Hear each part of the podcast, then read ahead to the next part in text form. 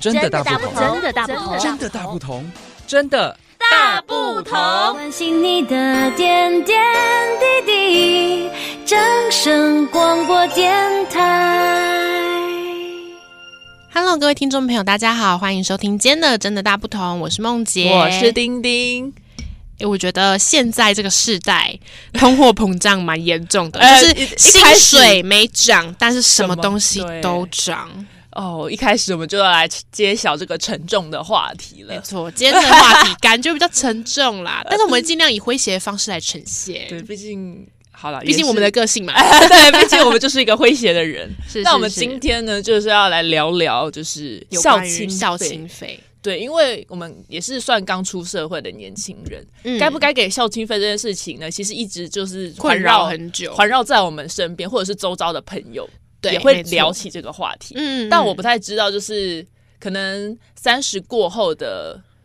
哥姐 们，嗯有没有校庆费？ 对对对，你们的呃给予的方式是怎么样？，对，或是校庆费会不会因为世代差异，然后金额也不太一样？对，其实也蛮好奇的。但我们今天呢，就毕竟我们是在。刚出社会年轻人的这个时间年龄段里面嘛，嗯所以我们就着没重错讨论一下，哎，我们自己年轻人的心声啦。嗯，好对，，那首先呢，哎就先来讲讲我们自己对我啦们。本身的案例啊， 我们先来问问我们的 MJ 梦洁小姐，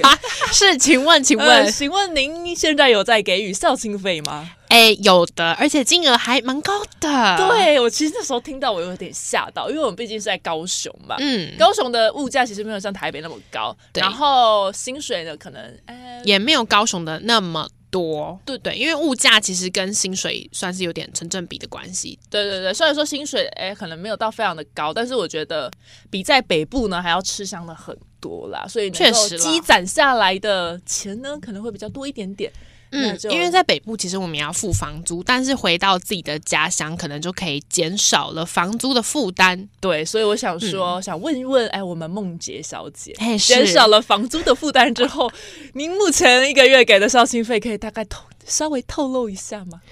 呃，现在给的校庆费大概是我的房租的一半，当时在台北房租的一半，对。哦，但但其实这样比起来也是少了啦。但你觉得就是你觉得这是合理的吗？这个金额对你来说，你觉得合理吗？ 嗯，我觉得，不合理啊，大概知道意思了。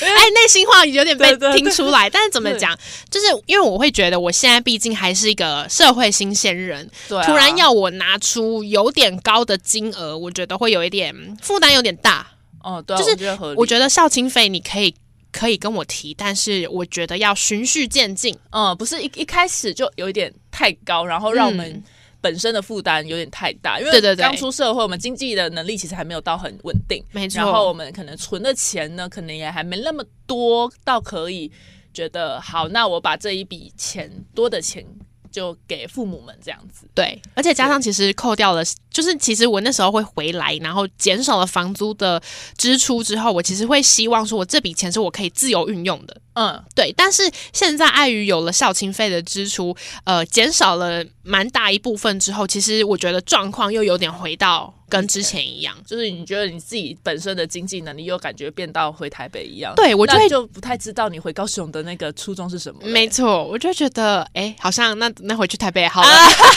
回去台北还可以天高皇帝远，哎啊哎、妈妈不要听自己。 哎，对，哦，对，，那丁丁呢？你有在缴校庆费吗？听看起来就是没有啦，呃，你目过得很自由。对，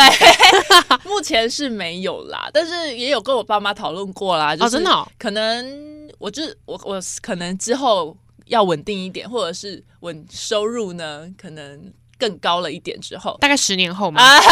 嗯，不知道，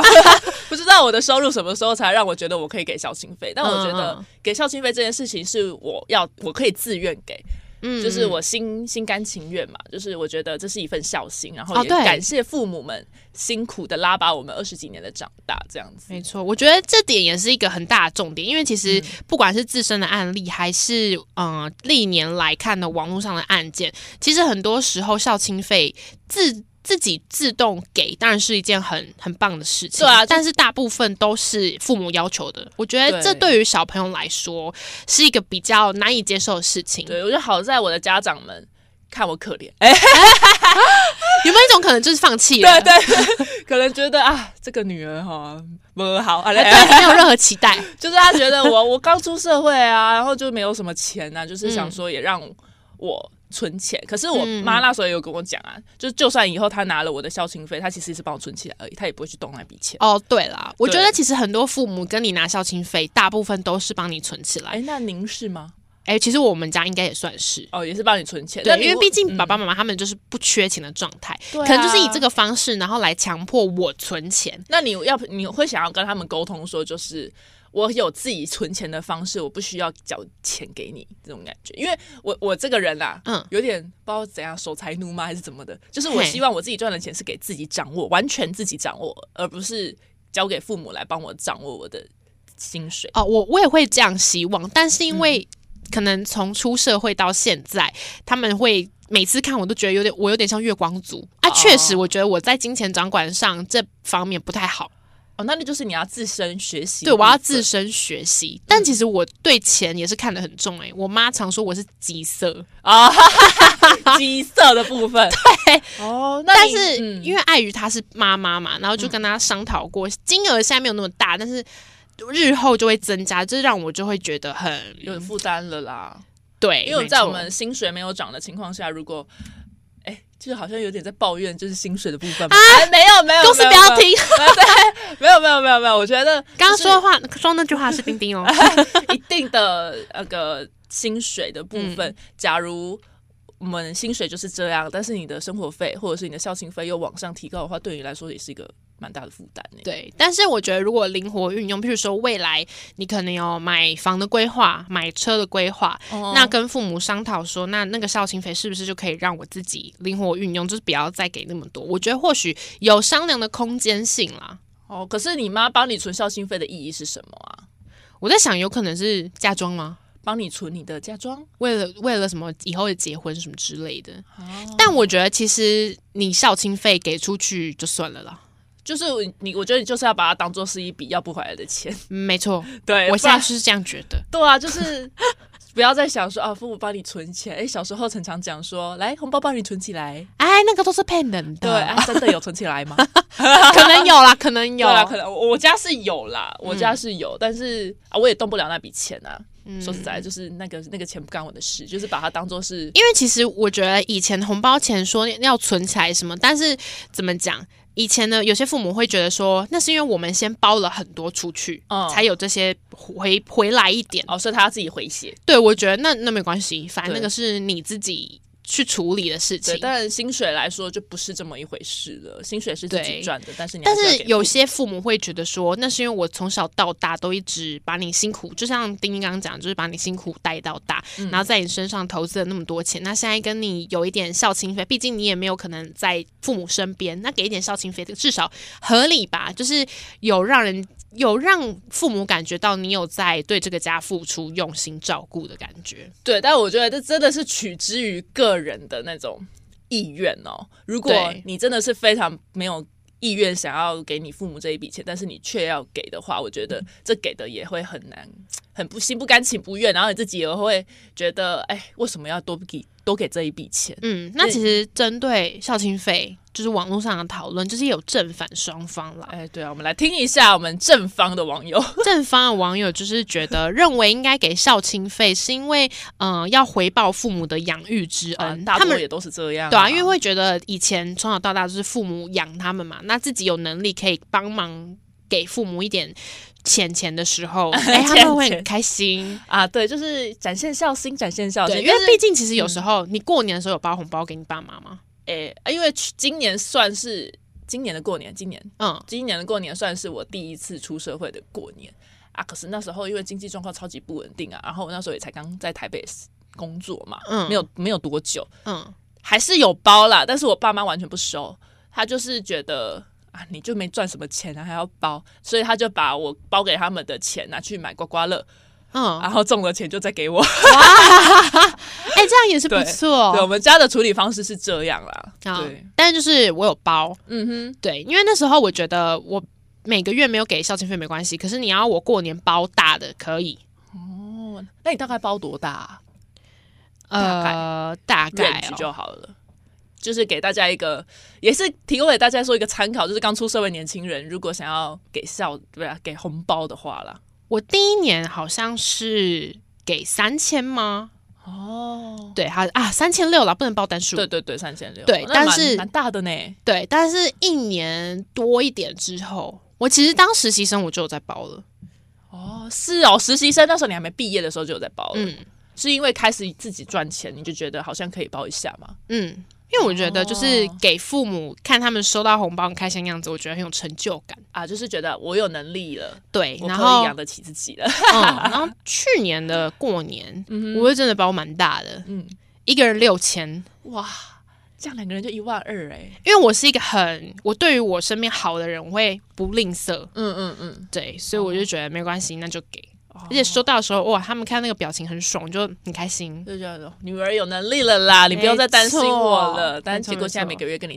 啊哎哎哎哎这个这个这个秘密， OK OK OK，对对对对对。 好的，那我们反方的网友怎么说呢？好，那反方认为不需要给孝亲费，可能是认为说自己生活不易，然后有些可能认为，嗯，已经结婚的是认为自己还有家庭要养。啊，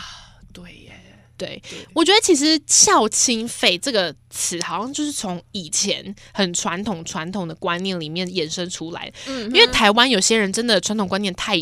根深蒂固我了，觉得华人社会啊，我们儒家思想非常的根深蒂固很严尤其重尤其是欸。啊好，又要站南北， 尤其是可能南部的家庭啦，南部对家庭的那个传统观念会更重一点点。嗯，因为其实以华人社会来讲，就是怎么讲，呃，通常西方社会来说，十八岁小孩就丢出去，啊，就不对啊管你对啊，了对啊，对，你没要不要错？念大学，也都是你自己要去处理的是事的，情。是的，可是上了呃，以华人社会来讲，我们上大学，就父母会一一生操心，你知道吗？啊就连可能你未来六十岁，然后爸妈五十岁，然后哎，爸妈不会那么年，对不会那么老对 啊，好，反正就是那个年龄差距啦。对对，可是你到你六十，你爸妈都老了，他还在觉得你是个小孩。对对对，我觉得确实会这样，就是他们哦一生都在担心你，然后一生都在替你，呃，想怎样才是对你最好 的。对对，我觉得这一个观念在你家，我非常严重的可以感受得到啊。OK，就只能说每个对人就是家里都不一样啊、对对，每个人家庭不一样啊，我家就会比较是自由开放的家庭，就是嗯我十八岁之后啊，我父母基本上不管我任何事情，然后我想要做什么，他们就是我告知一声就好了。就好比说，呃，我那时候很疯狂于社团这件事情啊，大学我就去，我就在台北了嘛，嗯所以他们也不会管我，或者是他们也不太会管我要多久回家一次。啊，出去就好像丢了一样。对 对对，我妈很常讲啊，哎、出去读册，我跟他胖起。 对啊对啊，都安内啦，胖对体啊对对对对，所以 就是、哎、我跟我怎么讲？哎，对对 对，哎，我怎么干？不当没等来啊？ 哎，一起的，然后其实这样，呃，